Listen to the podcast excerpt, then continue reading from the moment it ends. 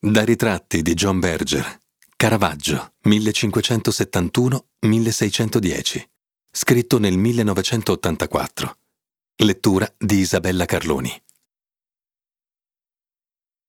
Ciascuno va verso il proprio riposo, ma tutti tornano al mondo, che come primo dono offre loro il suo spazio. Più tardi, e sarà il suo secondo regalo, darà loro una tavola imbandita e un letto.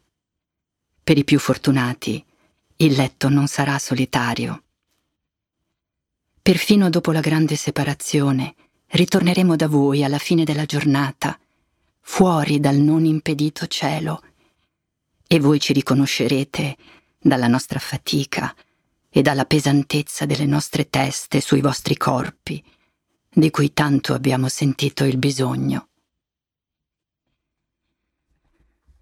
A seconda che siamo nello stesso luogo o separati l'uno dall'altra, ti conosco due volte. Sei due persone. Quando sei lontana, per me sei comunque presente. Questa presenza è multiforme. Consiste di innumerevoli immagini, passaggi, significati, cose note, punti di riferimento. Eppure l'insieme rimane marcato dalla tua assenza in quanto è diffusa. È come se la tua persona diventasse un luogo, i tuoi contorni, orizzonti. Allora vivo in te come se vivessi in un paese, sei ovunque. Tuttavia in quel paese non potrò mai incontrarti faccia a faccia. Partir è mourir un po'. Ero molto giovane quando ho sentito citare per la prima volta questa frase ed essa esprimeva una verità a me già nota. Lo ricordo adesso perché l'esperienza di vivere in te come se tu fossi un paese, il solo paese al mondo dove non potrò mai sperare di incontrarti faccia a faccia, è un po' come l'esperienza di vivere con la memoria dei morti. Quel che non sapevo quando ero molto giovane è che nulla può portarci via il passato il passato cresce gradualmente attorno a noi come una placenta per morire. In quel paese che tu sei, io conosco i tuoi gesti, le intonazioni della tua voce, la forma di ogni parte del tuo corpo. Lì non sei fisicamente meno reale, ma sei meno libera. Ciò che cambia quando sei davanti ai miei occhi è che diventi imprevedibile. Quel che stai per fare mi è ignoto. Ti seguo. Tu agisci. E di ciò che fai, io mi innamoro ogni volta. Una sera a letto mi hai chiesto chi è il mio pittore preferito. Ho esitato in cerca della risposta meno studiata e più veritiera. Caravaggio. La risposta ha sorpreso anche me. Ci sono pittori più nobili di lui, e anche pittori con una visione più ampia. Ci sono pittori che ammiro di più e che sono più ammirevoli, ma non ce n'è nessuno a quanto pare, visto che la risposta mi è venuta spontanea, a cui mi senta più vicino. Le poche tele che vorrei rivedere, tra quanto ho prodotto nel corso della mia vita di pittore incomparabilmente modesta, sono quelle che ho dipinto alla fine degli anni 40 nelle strade di Livorno, All'epoca la città era povera e portava ancora le cicatrici della guerra, ed è stato lì che ho cominciato a imparare qualcosa sull'ingegnosità dei diseredati. È stato lì che ho scoperto che a questo mondo volevo avere a che fare il meno possibile con chi esercita il potere. E questa si è rivelata un'avversione che mi è durata tutta la vita. Il senso di complicità che provo nei confronti di Caravaggio ha avuto origine, credo, proprio in quel periodo trascorso a Livorno. Fu lui il primo a dipingere la vita vissuta dal popolaccio, la gente dei vicoli, i sans-culottes, il lumpenproletariat, le classi basse, quelle dei bassi fondi, l'underworld, la malavita. In tutte le lingue europee tradizionali, non c'è una parola che non abbia connotazioni denigratorie o paternalistiche nei confronti dei poveri delle città. Ecco che cos'è il potere. Sulle orme di Caravaggio, fino ai giorni nostri, altri pittori, Brauer, Fonostade, Hogarth, Goya, Géricault, Guttuso, hanno dipinto quadri che raffigurano lo stesso ambiente sociale. Ma tutti quei quadri, per quanto grandi, erano dipinti di genere, eseguiti per mostrare ad altri come vivono i meno fortunati o i più pericolosi. Per Caravaggio, invece, non era questione di presentare delle scene, ma di vederle e basta.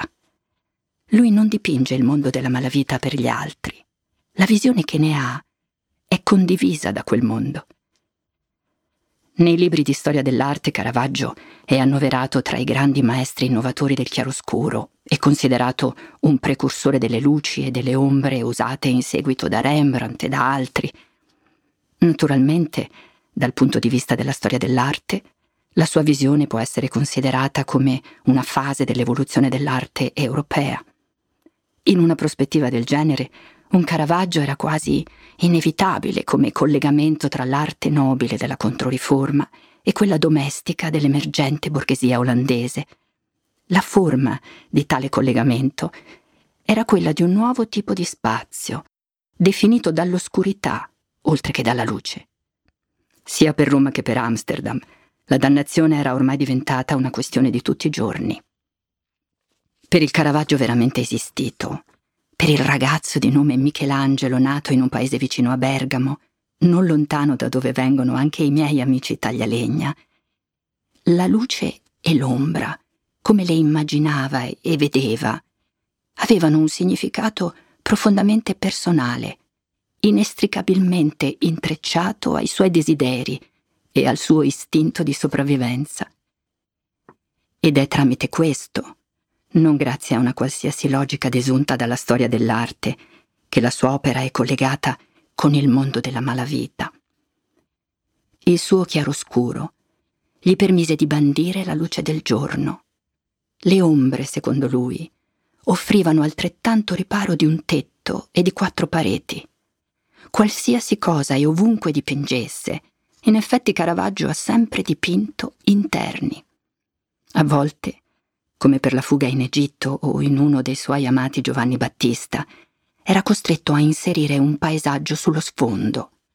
Ma questi paesaggi sono come arazzi o drappeggi appesi a una corda che attraversa un cortile interno. Si sentiva a casa, anzi no, lì non ci si è mai sentito da nessuna parte, si sentiva relativamente a proprio agio solo al chiuso. Le sue tenebre odorano di candele, di meloni troppo maturi, di bucato umido in attesa di essere steso il giorno dopo. Sono le tenebre delle trombe delle scale, degli angoli in cui si gioca d'azzardo, di alloggi miserabili, di incontri improvvisi. E la promessa non sta in quello che rifulgerà in contrasto con quelle, ma nelle tenebre stesse. Il rifugio che offrono è solo relativo perché il chiaroscuro rivela violenza, sofferenza, desiderio, mortalità, ma perlomeno li rivela intimamente. Quel che è stato bandito, oltre alla luce del giorno, sono la distanza e la solitudine, entrambe temute nel mondo della malavita. Chi vive in maniera precaria e di solito è costretto a farlo in affollata compagnia, sviluppa una fobia per gli spazi aperti che trasforma la frustrante mancanza di spazio e di intimità in qualcosa di rassicurante. Caravaggio condivideva queste paure. La vocazione di San Matteo raffigura cinque uomini che siedono al loro solito tavolo, raccontando storie, spettegolando, vantandosi di quello che faranno un giorno, contando denaro la stanza è in penombra. All'improvviso si spalanca la porta.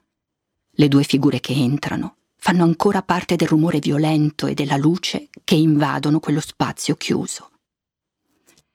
Berenson ha scritto che Cristo, una di quelle figure, fa irruzione nella stanza come un ispettore di polizia in atto di compiere un arresto.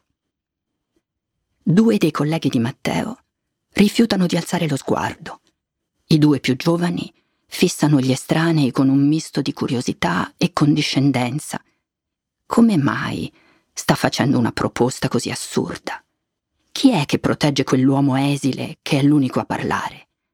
E Matteo, il gabelliere dalla coscienza ballerina, che lo ha reso più irragionevole di molti dei suoi colleghi, indica se stesso e chiede: Sono davvero io quello che deve andare? Sono proprio io che devo seguirti? Quante migliaia di decisioni di andare hanno avuto lo stesso aspetto che ha qui la mano del Cristo. La mano è tesa verso colui che deve decidere, eppure è inafferrabile perché è così fluida. Indica imperiosamente la strada, ma non offre un sostegno immediato. Matteo si alzerà e seguirà l'esile sconosciuto fuori dalla stanza, lungo i vicoli angusti, lontano da quella zona. Scriverà il suo Vangelo, andrà in Etiopia, nel Caspio meridionale e in Persia. Probabilmente finirà assassinato. E dietro il dramma di questa decisione istantanea nella stanza in cima alle scale, c'è una finestra che dà sul mondo esterno. Tradizionalmente in pittura le finestre erano trattate o come fonti di luce o come cornici per inquadrare la natura o un evento esemplare che stava avvenendo all'esterno, ma non questa finestra. Da essa non entra luce, la finestra è opaca, non vediamo niente. Per fortuna non vediamo niente, perché quel che c'è all'esterno deve essere per forza minaccioso. È una finestra attraverso la quale possono entrare solo le peggiori notizie. Caravaggio era un pittore eretico.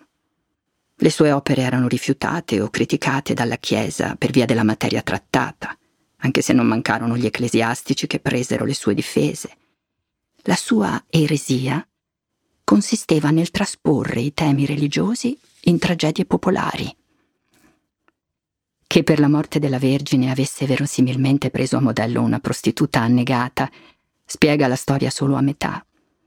La metà più importante è che la morta è composta nel modo in cui i poveri compongono i propri morti e la gente che la piange la piange come fanno i poveri come i poveri continuano a fare ancora oggi. A Marinella o a Selinunte non c'è cimitero, perciò quando qualcuno muore lo portiamo alla stazione e lo mandiamo a Castelvetrano. Allora noi pescatori ci stringiamo assieme, offriamo i nostri rispetti alla famiglia colpita. Era un brav'uomo, è una gran perdita, aveva ancora tanti buoni anni di vita davanti a sé. Poi torniamo ai nostri compiti giù al porto, ma non smettiamo mai di parlare del defunto e per tre giorni interi non usciamo a pescare. E i parenti stretti e gli amici nutrono le famiglie in lutto per almeno una settimana. Altri pittori manieristi dell'epoca hanno prodotto turbolente scene di massa, ma il loro spirito era molto diverso la folla era vista come un segno di calamità, al pari di un incendio o di un'alluvione, e il tono della scena era di dannazione terrena. Lo spettatore osservava, da una posizione privilegiata, un dramma cosmico. Al contrario, le congestionate tele di Caravaggio sono composte semplicemente da individui che vivono a stretto contatto tra loro, che coesistono in uno spazio angusto. Il mondo della malavita è pieno di teatro, ma di un teatro che non ha niente a che fare né con gli effetti cosmici, né con gli intrattenimenti della classe dirigente. Nel teatro quotidiano di questo mondo tutto è contiguo ed enfatico. Quel che si recita può diventare da un momento all'altro realtà. Non c'è spazio protettivo né un punto focale di interesse gerarchico. Caravaggio era continuamente criticato proprio per questo, la mancanza di discriminazione nei suoi quadri, la loro intensità complessiva, l'assenza di una giusta distanza. Il mondo degli umili si mostra nascondendosi. Questo è il paradosso della sua atmosfera sociale e l'espressione di uno dei suoi bisogni più profondi.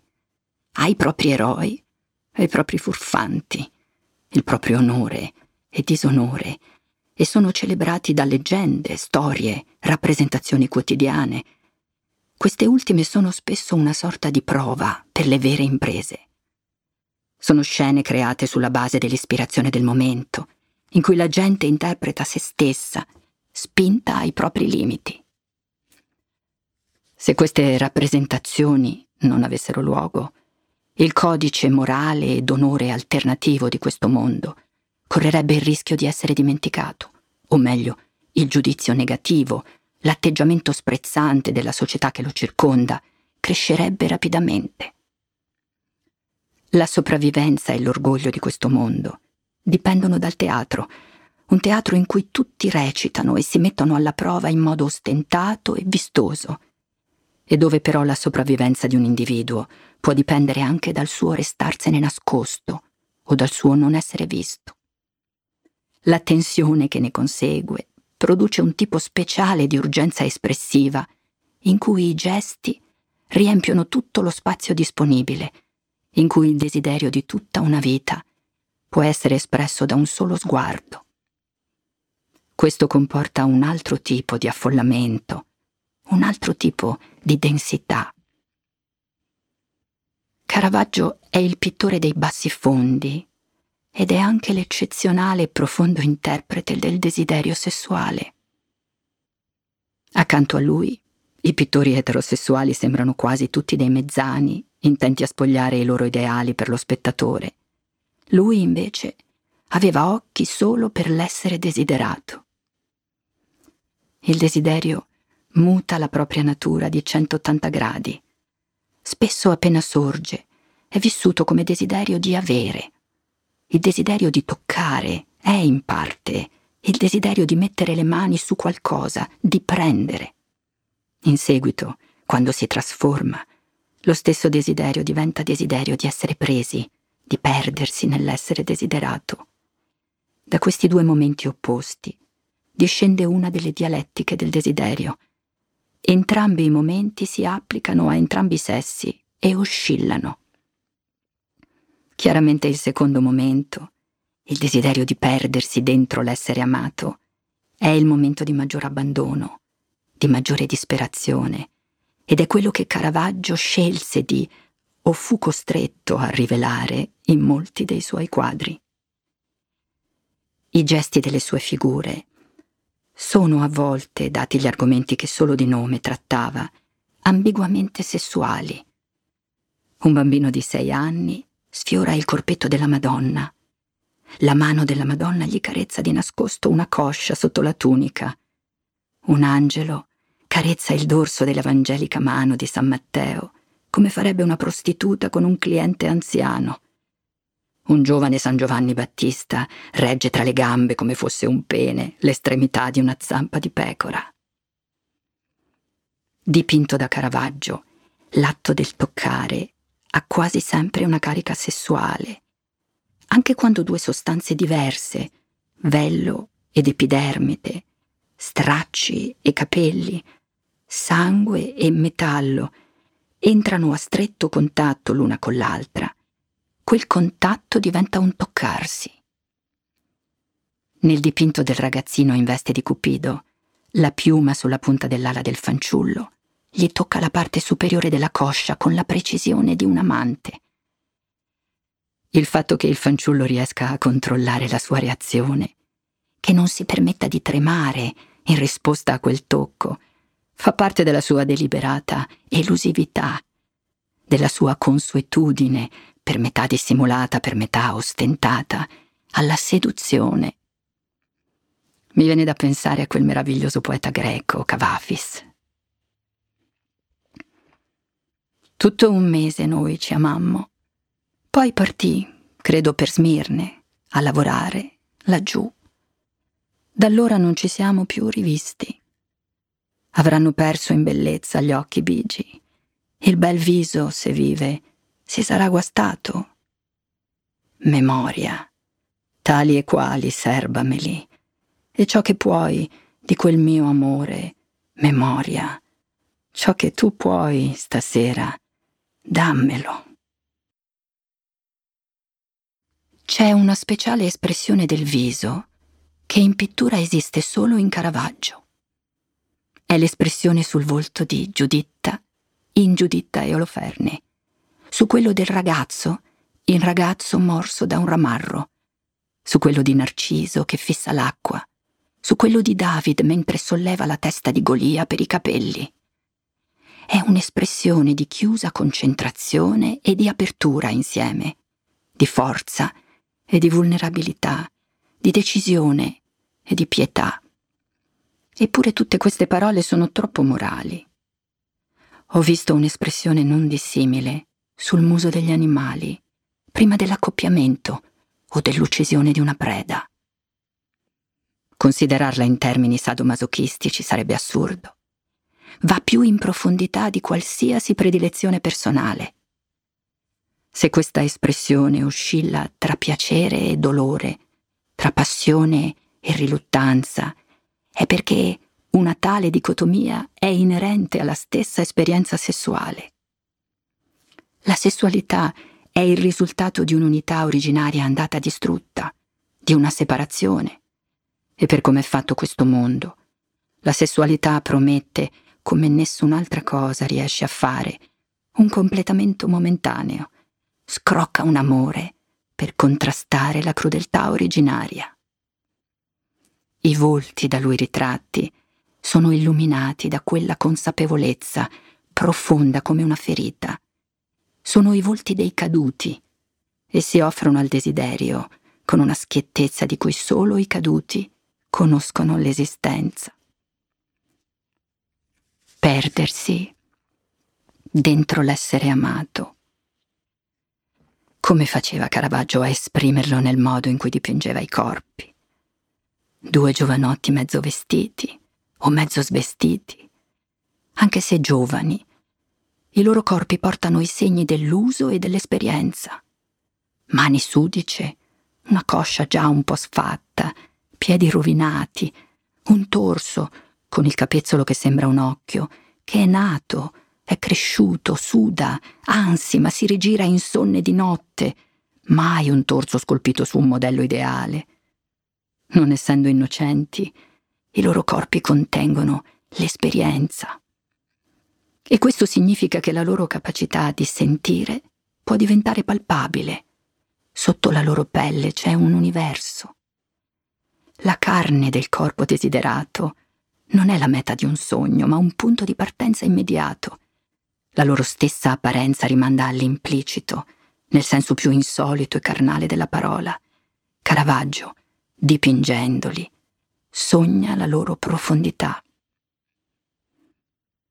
Nell'arte di Caravaggio, come ci si può aspettare, non ci sono oggetti di scena, qualche utensile, qualche recipiente, alcune sedie e un tavolo, e quindi attorno alle figure c'è ben poco di interessante un corpo sfolgora di luce in un interno buio. L'ambiente impersonale che lo circonda, come il mondo fuori dalla finestra, può essere dimenticato. Il corpo del desiderio svelato nelle tenebre, tenebre che non dipendono dall'ora del giorno o della notte, ma dalla vita su questo pianeta così com'è. Il corpo desiderato, sfolgorante come un'apparizione, invita ad andare oltre, non attraverso un gesto provocatorio, bensì attraverso la nuda realtà della sua capacità di sentire, e promette l'universo che sta sotto la sua pelle, invitandoti a partire.